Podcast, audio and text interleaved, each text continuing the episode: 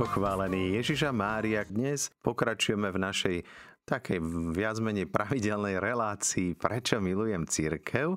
A dievčatá si tak mysleli, že by bolo dobré, keby sme pokračovali v tej téme ezoterika a že by sme trošku ešte možno pozreli sa na to z inej strany alebo v niektorých veciach išli aj hlbšie. Dnes sa budeme rozprávať o ezoterike a respektíve o tom, prečo milujeme cirkev a v čom sme boli oslobodení. Mnohí z nás máme takéto skúsenosti, vlastné svedectvá, niečo už zaznelo v poslednej relácii, v ostatnej a teraz budeme trošku pokračovať ďalej s novými hostiami. Teraz v tejto chvíli vítam na telefónnej linke našu dobrovoľničku Evičku. Počujeme sa? Áno, počujeme sa. Pochválený budeš Kristus. Na veky amen. Vy máte tiež nejakú skúsenosť vlastnú, Evička, s ezoterikou? Áno, mám, mám vlastnú skúsenosť. A čím ste prešli? No, dobrá otázka. Práve som rozmýšľala nad tým, že čím to vlastne začalo, že začalo to možno, keď som mala nejakých dvadsaťpäť rokov. A vtedy sa to ani nevolalo, že ezoterika, v podstate som nevedela, ako sa to volá, ale bolo to, že som mala ako dvadsaťpäťročná problémy s kolenami a dostala som sa tu v Rači, odkiaľ pochádzam, k takému liečiteľovi, alebo prútik, používal prútik a on vlastne mi pomáhal, pomáhal s tými kolenami, takže v podstate z dnešného pohľadu, keď sa na to pozriem, tak som hľadala nejaký spôsob, ako uzdraviť moje kolená, keďže lekári mi vtedy nevedeli pomôcť. Čiže môžem to trošku skočiť. Mm-hmm. Je to také klasické, čo som chcela dnes pripomenúť. My sme to naposledy spomínali, že vlastne človek hľadá riešenie nejakého problému. Môže to byť v tomto prípade, to bol zdravotný problém. Je sklamaný z tých tradičných, klasických spôsobov riešenia, teda tuto z medicíny v tomto prípade a hľada nejakú alternatívu, nejaké možnosti, hľadá niečo, čo by mu pomohlo. Čiže tá motivácia je vlastne dobrá. My túžime si pomôcť. No a čo následovalo ďalej? To nás zaujíma. No, ako ku podivu to pomohlo, alebo teda už z dnešného poznania vieme, že ono to vždy na nejaký čas pomôže. A teda musím povedať, že ako doteraz tie kolena nebolia, ale potom um, človek Um, alebo začala som ako keby ísť ďalej, ale to nebolo také vedomé, že idem ďalej, ale riešila som vtedy um, ďalšiu, ďalšiu tému v mojom živote, ktorá bola veľmi náročná a to bolo, že sme nemohli mať s manželom spolu deti. A to bol obrovský tlak, pretože tam som naozaj sme išli tou cestou lekárskou, cestou medicíny, a, ale nevedeli proste prísť na, na tú príčinu, že v čom je problém. A bolo to náročné z toho pohľadu, že som musela štyri roky v podstate chodiť pravidelne ku gynekológovi a absolvovať hormonálnu liečbu. Popri tom som mala náročné zamestnanie, tak celé to bolo o obrovskom tlaku. A až po štyroch rokoch lekár povedal, že teda nevedia pomôcť klasickým spôsobom, ale iba teda umelým oplodnením. Je to ako určitá schéma, ktorá sa nám opakuje. Problém, ktorý nie je riešiteľný opäť a mi to pripomína trochu také, že efekt snehovej gule, že začnú sa nám veci nabalovať. Bolo to tak? Áno, áno. Nabalovalo sa to až teda do takej miery, že som jedno to umelé oplodnenie absolvovala, kde teda výsledok bol, čo som zistila až teda pri nulite manželstva, že tri deti teda um, boli, ale sa nenarodili, takže sú v nebi. A vtedy to bolo také extrémne náročné pre mňa, že keď sa ma moja mama potom opýtala po tom prvom umelom oplodnení, že kedy bude ďalšie, lebo veľmi túžila po vnúčatách, tak som napriek tomu, že som vlastne v sedemnástich odišla od, od cirkvi, tak som povedala, že nikdy, že pokiaľ Boh bude chcieť, aby sme mali deti, tak, tak proste ich budeme mať, a keď nie, že to je v poriadku. No, lenže toto všetko spôsobilo, ten obrovský tlak spôsobil, že som po, po tom množstve tých hormónov, ktoré som muselo moje telo absorbovať, tak som sa dostala do stavu vyhorenia a nešťastia. A nevedela som, čo s tým mám robiť, a už keď som bola vlastne na tej ceste, tak postupne prichádzali ľudia, ktorí mi ponúkali. Ja som sa dlho teda pohybovala v oblasti esenciálnych olejov, ktoré sa volajú Araretama. A oni mi vlastne tieto oleje ponúkali, že som sa vedela, keď som sa nimi natierala alebo ich užívala, že som dokázala rozlišovať svoje emócie, čo vtedy, keď ste vyhoretí alebo nič necítite alebo vôbec neviete, že čo sa vlastne deje. Um, mi to prišlo tak, že aspoň sa začínam nejako v sebe orientovať alebo viem, že, že čo sa, čo sa asi deje. A kam to potom teda ďalej viedlo? Aj niečo iné ste skúšali, alebo to bolo všetko? No, ono sa to potom nabaluje, ako ste povedal, že to je ako tá snehová gula, hej, že keď uh, spoznáte jedno, potom tam prichádzali rôzne, hej, numerológia, potom také eneagram sa to volalo, to bolo vlastne také skúmanie takých archetypov. Ale zaujímavé bolo, že uh, v ničom ma to uh, neposunulo ako keby ďalej, že vždy to bolo len o tom, že, že pre mňa, že aby som ja uh, sa mala, aby som bola šťastná, hej, že som to, to bolo takéto moje obdobie, objavovanie seba, objavovanie šťastia. Dokonca teda aj knihu som o tom napísala, ktorú som potom, keď som objavila cirkev, spálila. A, ale nikde, keď, lebo ono vás to potom, to okolie a tí ľudia, ktorých tam stretávate, tak okrem toho, že to používate pre seba, tak sa vás snažia doviesť k tomu, aby ste pomáhali aj iným ľuďom. Taký ale... ten falošný pocit ten, toho, že pomáhame niekomu viac menej, tam je. Mňa zaujíma taká otázka, my sme tam minule riešili, že ako bola, aká bola vaša cesta von z toho, aké to bolo to jednoduché, náročné, ako to prebiehalo, to oslobodenie u vás. No, bolo to, rozmýšľam, ono, tá cesta, cesta z toho von asi vyzerala taká jednoduchá, pretože bolo to cez spoznanie Panny Márie, cez poznanie Božej lásky, ktorá ma viedla. Hej, že to bolo krôčik za krôčikom. Um, spoznávala som modlitbu. Vlastne začalo to tým, keď moja mama v roku dvetisíc jedenásť zomrela. A dostali sme takú obrovskú milosť. Náš vzťah bol taký ako matka-dcéra, čo je niekedy náročné, pekné, hej, taká ako zmes rôznych uh, pocitov, ale dostali sme tú milosť, že posledné asi dva tri dní predtým, ako upadla do kómy, tak sme dostali milosť rozhovoru, ktorý trval asi hodinu a pol. A za ten, za ten čas sme sa pochopili. Proste sme vedeli, že si rozumieme, že, že sa chápeme. A ďakujem Bohu veľmi za túto skúsenosť, pretože aj za to, že sa to stalo, lebo mi ostala v mojom srdci láska, doteraz ju mám, lásku svojej mamy.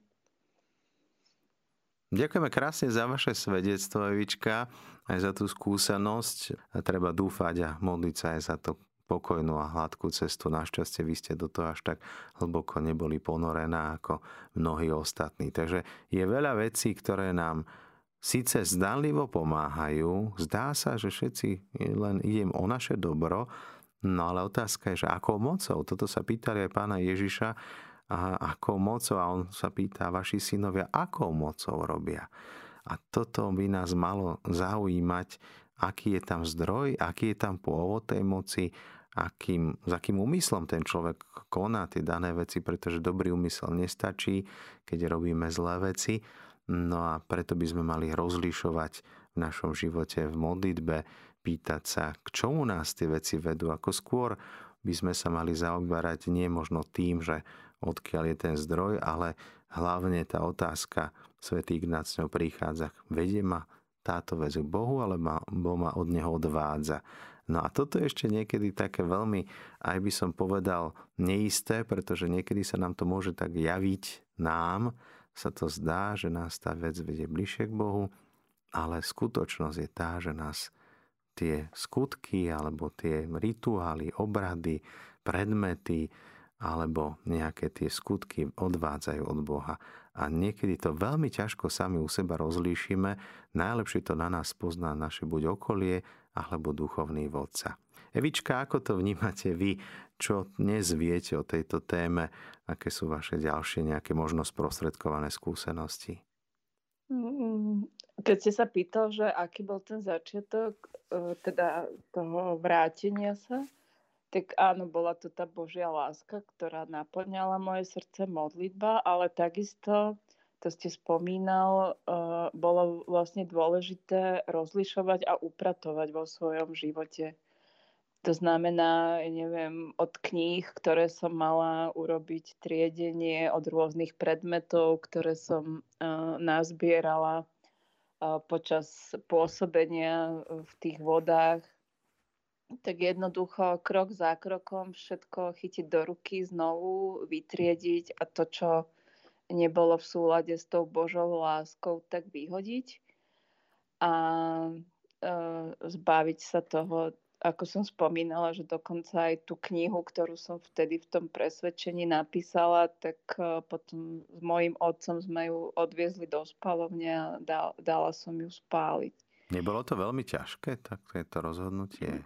Nie, to bolo tak... No najprv som teda nevedela, lebo človek do toho investuje aj čas, aj všetko. Ale potom, keď som pochopila, že čo tie informácie môžu urobiť, ako môžu ľudí zaviesť na nesprávnu cestu. A ešte to bolo aj také zaujímavé, že sme to nevedeli tú spalovňu nájsť, tak sme sa zamotali proste v meste, ktoré poznáme, kde žijem od, od narodenia. Si sme boli jak uh, Izák proste. No, ale nakoniec sme teda to miesto našli a bolo to svojím spôsobom také oslobodzujúce, že naučilo ma to uh, jednej dôležitej veci, že keď Bohu dám všetko, čo, čo chce, alebo čo mi ukazuje, že potrebuje, aby som mu obetovala.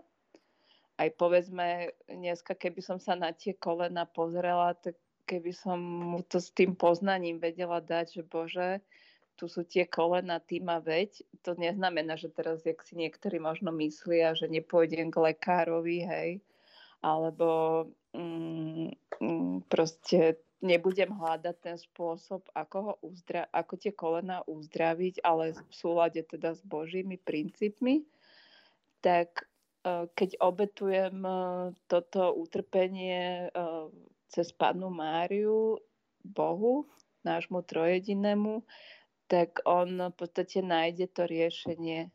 Niekedy to riešenie je možno aj také, že dá mi silu, aby som niesla to utrpenie. A niekedy dá tú, dá tú milosť, že, že nás uzdraví. A toto pri tom hľadaní, pri tom návrate k cirkvi, Uh, jak som spomínala, tá kniha sa volala Objavte seba, objavte šťastie, tak mojim najväčším šťastím bolo, že som vlastne zistila, že, že to šťastie je v kríži.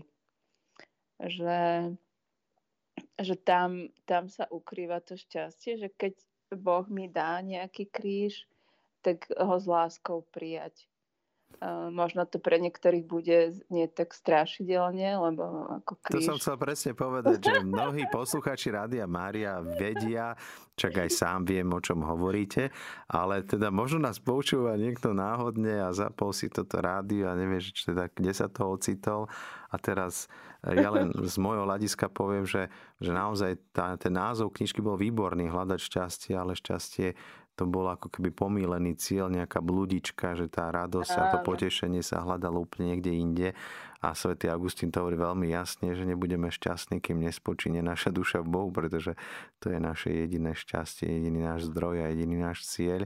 Takže trošku, Evička, ja sa vrátim k tomu krížu, že, že skúsme to tak možno jednoduchšie pre poslucháčov, ktorí by to tak nejako nemali prežité, alebo nemali premodlené, že ako, ako ste to mysleli s tým šťastím v kríži? No, pretože Ježiš nám ukazuje cestu, ktorou máme kráčať, a vlastne tá, tá jeho cesta, ktorú nám dáva, je láska. A keď milujeme um, Pána Boha, keď milujeme Pannu Máriu, tak oni... A, modlíme sa, nasledujeme tú našu cestu, tak uh, oni nám ukazujú ten, ten náš smer, ten, ten náš život. A to šťastie v tom kríži som myslela, že ak dokážeme nebojovať to, čo sa vlastne snaží tá ezoterika alebo ten svet ezoteriky, že nám sa snaží vytrhávať naše kríže, naše utrpenie, naše bolesti, hovoria, že ich uzdravia, že, že nás ich zbavia. Ale Ježiš nám to nehovorí. Hej? On aj uzdravuje, aj, aj, aj dáva milosť, aj všetko, ale niektoré, niektoré veci ťažké, ťažšie, pre nás ťažšie nám aj necháva, lebo cez to rastieme v láske. Ako príklad použijem napríklad život v rodine. Hej, rodina je krásne spoločenstvo, ale zažívame v ňom krásne veci, krásne chvíle, narodenie, svadby, stretnutia so svojimi blízkymi rozhovormi, rozhovory, ale taktiež tam zažívame aj ťažšie veci, hej, že sa pohádame, že niekto nám zomrie, niekto odíde. Ale to sú všetko príležitosti na to, aby sme, aby sme rastli v láske. Že tak sme vychovávaní tej láske. Dnešný rozhovor uviedla Evička so svojou skúsenosťou, so svojím svedectvom. Povedala, že skutočne niekedy sa môže zdať, že niečo pomôže. Na v jednej veci môže sa stať, že aj zlé veci pomôžu, ale zaraz začnú ďalšie ťažkosti, ďalšie problémy a nakoniec skončí to rozbitými vzťahmi, či už v rodine, manželstve, skončí to často odlúčením od Boha a podobne. Takže u veriaceho človeka je to veľmi nebezpečné zaoberať sa vecami, ktoré mm, škodia, a zas pre človeka, ktorý je neveriaci, tak preňho ako keby je to taká otvorená brána. Mne to tak prišlo, že to prvá vec, prvá skúsenosť, prichádza druhá, ďalšia a rastie, rozvíja sa to a potom sa to nabaľuje ako snehová guľa. My tu máme stále na linke Evičku a ja mám pre ňu pripravenú takú otázku, ktorú dávam každému. Prečo milujete cirkev? No, otázka dobrá, ale prvé, čo ma napadlo, keď... Čo by som odpovedala na túto otázku je, že cirkev je Božie milosrdenstvo.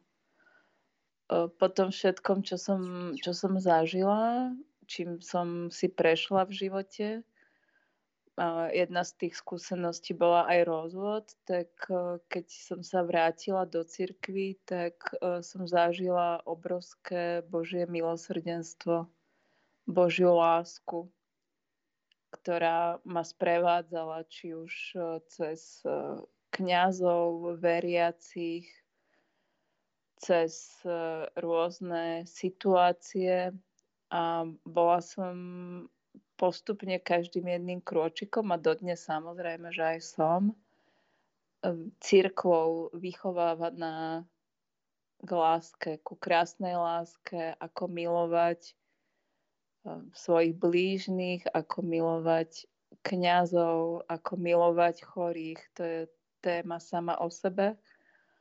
A, a som vďačná, že, že Ježiš nám zanechal cirkev a učí ma, učí ma milovať krásnou láskou.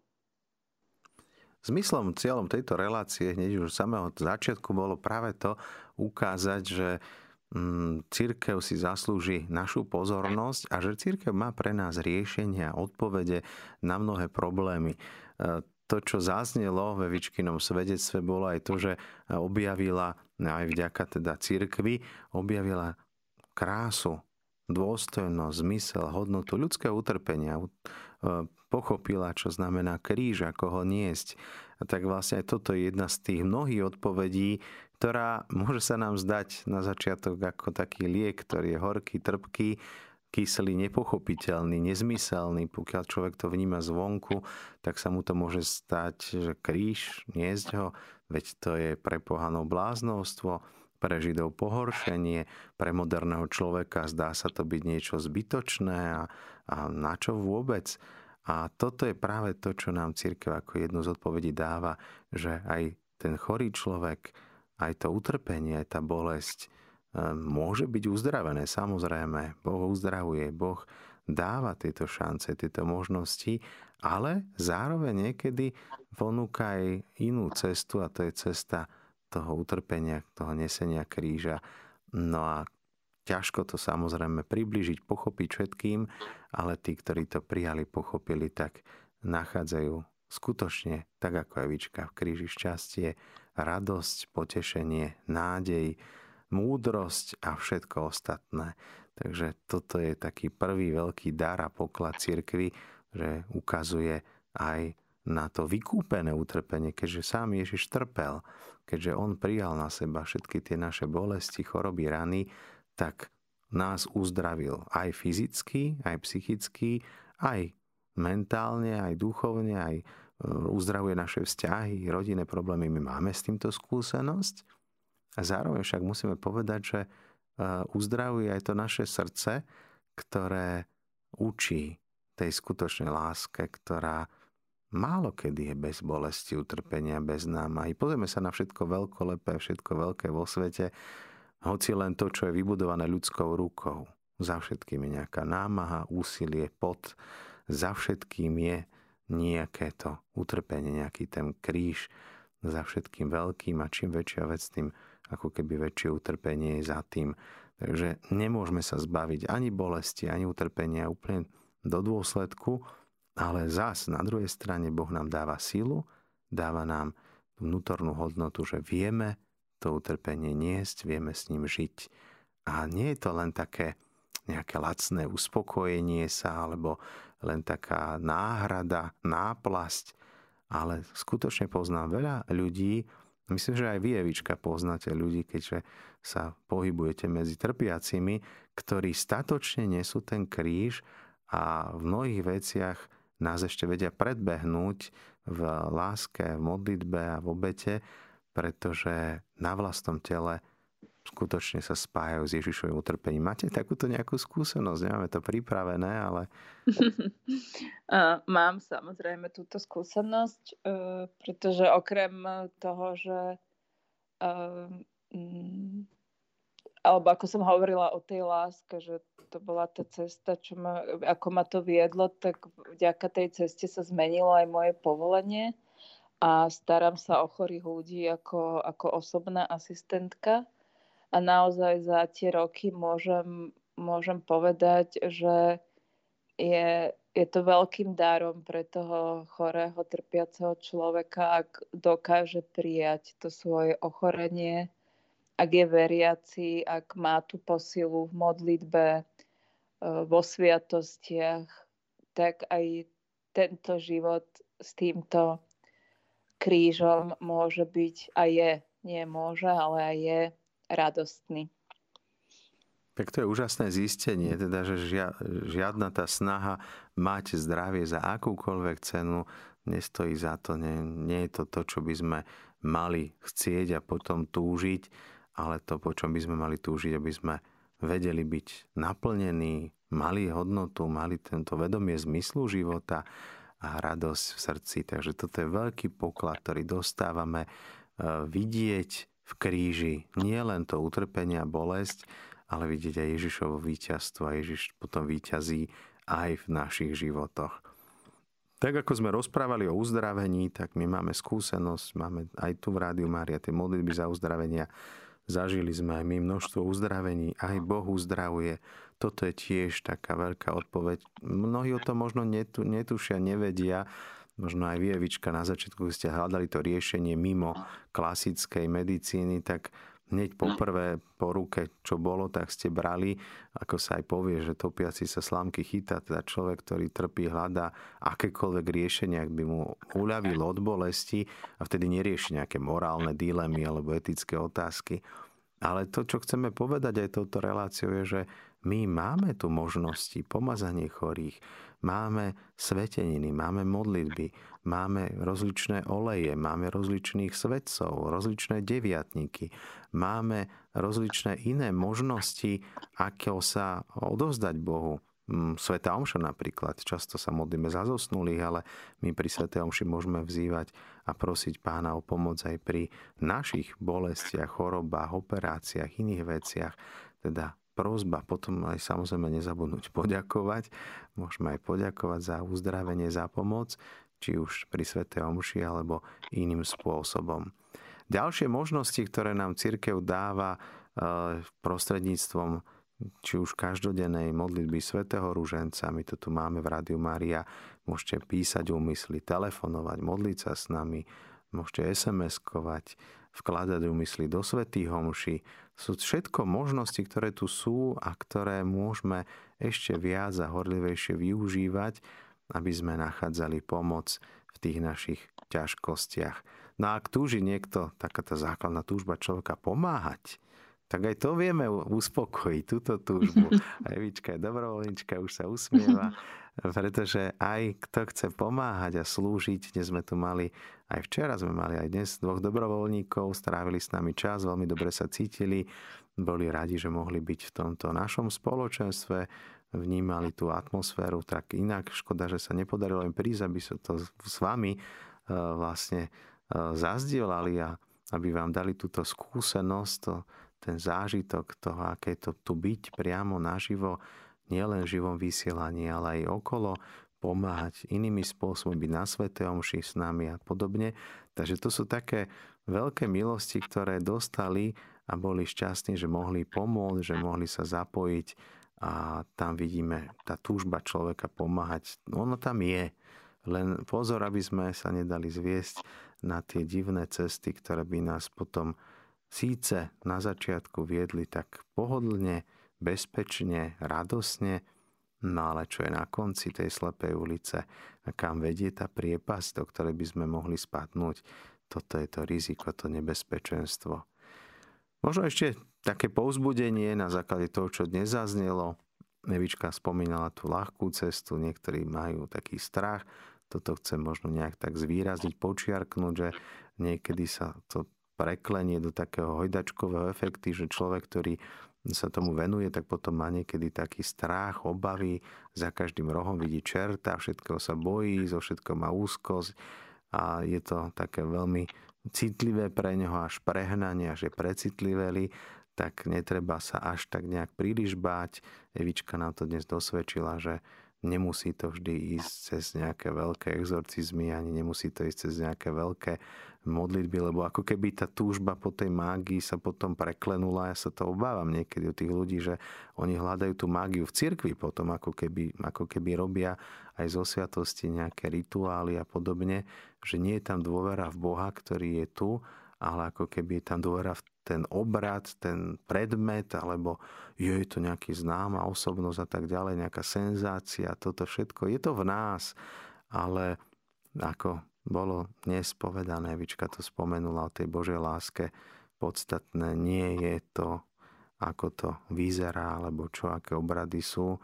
To nie sú nejaké rituály, ktoré robíme, ale je to vyjadrenie tej našej lásky. Samozrejme, pri sviatostiach máme určité formulácie, ktoré používame, máme misál, ktorý čítame, ale to nie sú žiadne abrakadabra, ani žiadne magické formulky, ale sú to slova samotného Pána Ježiša, ktoré vyslovuje kňaz, keď je premenenie a nie je v tom žiadna mágia, ale je v tom Božia moc. Takže toto je takéto základné rozlíšenie a Božia moc sa prejavuje prostredníctvom týchto sviatostí a prichádza k nám živý Ježiš v Eucharistii. No a najsilnejší exorcizmus aj tak je vlastne sviatosť zmierenia, lebo tam sa zbavujeme všetkého zla, všetkých našich hriechov. Takže toto všetko sú dary cirkvi, ktoré máme, a z toho môže nám skutočne vyplynúť, že my vlastne nechceme ani nejaké že ohovárať ezoteriku, mágiu, veštenia a podobné veci. My to jednoducho nepotrebujeme. Nám na tom nezáleží, čo, aká bude budúcnosť, pretože vieme, že budúcnosť s Bohom bude úžasná. To je jedno, aká bude. To je úplne jedno, aké to bude. Či to bude právo alebo vľavo, či to bude čierno, bielo, či to bude farebne. Je to všetko na Pánovi a nie je dôležité teda ako, ale že s ním to bude. A toto, lebo jemu na nás záleží, on nás miluje a nám záleží na ňom. Ako to vnímate, Evička?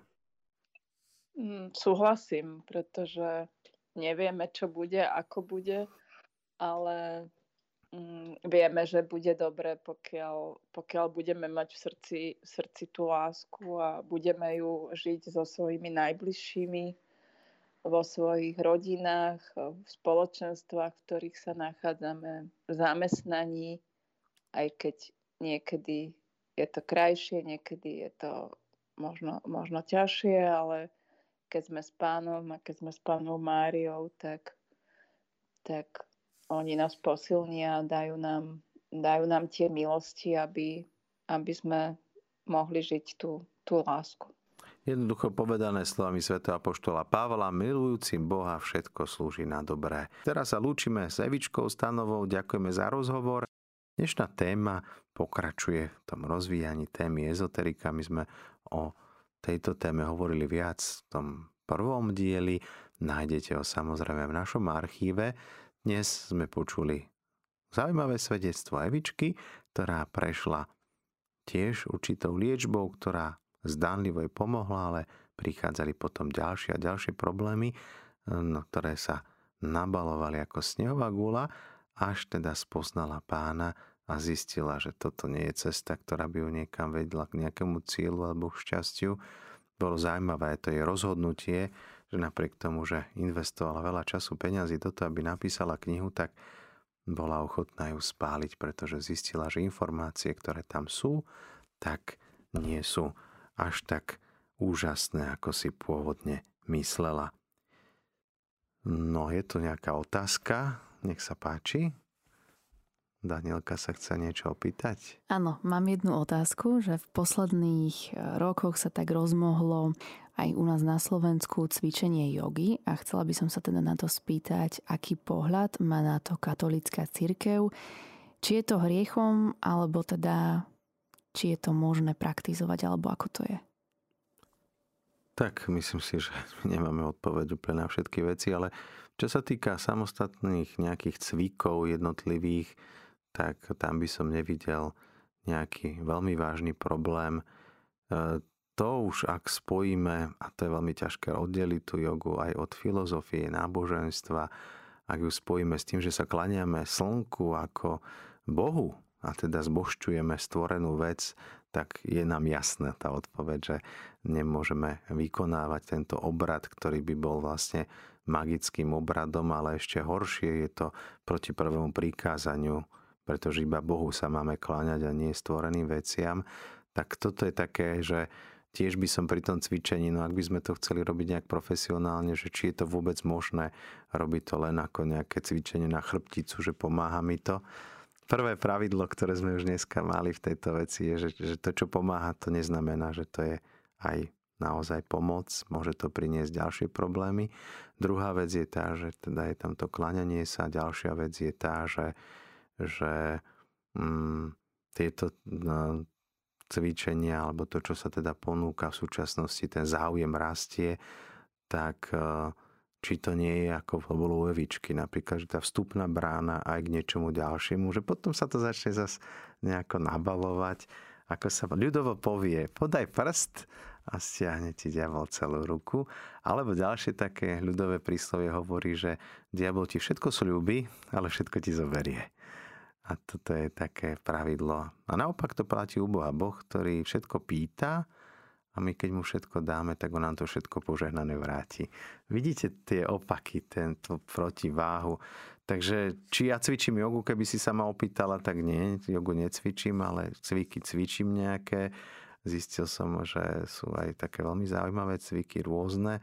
Takže ak niekoho zaujíma táto téma, tak to je tiež niečo, čo sa dá pozrieť, ale to isté by sme mohli povedať, bojové umenia, veľmi podobné. Dá sa to oddeliť od tej filozofie, od toho náboženstva? Sú to len určité pohyby, alebo za tým dýchaním, cvičením, alebo aj štýlom života, myslenia. Vidíme to u mnohých ľudí, potom menia oblečenie, menia vlasy, menia veci, čo čítajú, ľudí, ktorí sa stretávajú. Uvedomujeme si, že čo to spôsobí, že kam to vedie tá nejaká nejakedy až nenávisť, hnev, u niektorých veľmi agresívnych bojových umení. Ďalšie z týchto vecí, ktoré sú také, že sporné alebo otázne, by sme mohli, tá akupunktúra, to už bolo spomenuté, mnohí ju používajú a povedia, pomáha mi to, no ale to som povedal, to prvé pravidlo, to, že mi to pomáha dnes, to, že ja si myslím, že mi niečo pomohlo, to ešte neznamená, že skutočná pomoc. To keď ja si dám, som zjedol teraz kus torty, tak bol, bola chutná tá torta, dobre mi urobila, ale vlastne ona mi zle urobila. Rozumieme. Ona mi ublížila. Bol by som lepšie urobil, keby som si ju nebol býval dal. Povedané veľmi takým zvláštnym spôsobom. Takže toto sú také veci, že to, čo nám sa páči, to, čo je nám je príjemné, tak to ešte neznamená, že ten následný efekt, ten chvost bude dobrý a že Pán Ježiš povedal to kritérium po ovoci spoznáte, to isté riešili potom apoštoli, to isté sa riešilo viac menej s prvými kresťanmi, tam bola tá tiež otázka, že čo s tými prvými kresťanmi, nám tu robia chaos, tak ak je to od Boha, tak to vydrží, ak to nie, tak sa to rozvráti. Takže to je také kritérium, to ovocie, aké ovocie, lenže to ovocie nevidíme hneď. Ovocie prichádza po mesiacoch, po rokoch a toto niekedy, že my si myslíme, že krásne to rastie, to je s tým nádherným, krásne vonia, no ale to ešte nie je ovocie. To ovocie uvidíme, že či tam je Duch Svätý, či tam je láska. A nedovolím si to tak povedať, že nejaké jedno pravidlo na všetko treba rozlišovať v osobnom živote. Nejaké ďalšie ešte témy? Čo ti ešte príde? Iba mi napadlo teraz možno ešte takéto nosenie tých červených stužiek. Nedávno som o tom čítal, vlastne, že je rozdiel, že či to máš na pravej ruke alebo na ľavej. Aj medzi tým sa rozlišuje, lebo ľavá ruka je príjmajúca, práva akože dávajúca. Takže niekto sa chce chrániť pred vplyvom zla, ktoré prichádza. Nosí na ľavej ruke, ten, ktorý nechce asi ubližovať, tak nosí na pravej, neviem. Ale opäť, dnes už to bolo povedané, akýkoľvek predmet, dokonca aj náboženský. Niekto nosí ruženec z toho istého dôvodu na ruke, na krku. A toto je to, čo mňa až desí niekedy, že my dokážeme aj zo svätých vecí alebo požehnaných vecí urobiť predmet nejakého magického rituálu alebo zbožnosti. A toto je niečo, čo, čo je neskutočné. Píše Magdaléna, pochválený buď Ježiš Kristus, veľa priateľov posiela, chcú prepisovať, posielať šťastie, peniaze, rôzne veci. No a to dokonca aj modlitby sú. A toto ma až, až niekedy dokáže priviesť do vývrtky, že ak sa túto modlitbu pomodlíš sedem krát, tak sa stane to, čo si sa modlil. Ak prídeš do kostola, ktorom si nikdy nebol, veď to je všetko povera. My máme toľko poverí a ani nevieme. Musím si zaklopať. A to, to, to už maličkosti máme takéto zaužívané veci. A tu píše pani Magdalena ďalej, že každý deň chodia ľudia do kostola a príjmajú Pána Ježiša a niekedy, niekedy to skutočne bolí, keď takíto ľudia veriaci chcú takéto, takéto veci šíriť ďalej, že musíte sa modliť len túto modlitbu a žiadnu inú. Neviem, či toto je cesta, že opäť, a kde je Boh? Hej? Tam ako keby stáva sa centrom tej pozornosti nejaká mantra, slovo. Aj dnes kreslia sa rôzne tie obrázce, aj mnohým to pomáha. Ja nehovorím, že nie, len ten skutočný efekt, aký je. Pomaly nám sa končí čas vyhradený pre dnešnú reláciu. Ja vám ďakujem za to, že ste boli dnes s nami. Ďakujem Evičke, že sa pripojila, Magdalene, že nám napísala, Danielke, že nás prevádzala od mixážneho pultu a predsa sa aj niečo opýtala. No a tešíme sa na budúce, na ďalšiu reláciu Prečo milujem cirkev, ktorá bude venovaná už ale inej téme. Zostávajte naďalej s nami z Rádiom Mária. S rádiom, ktoré sa s vami modlí.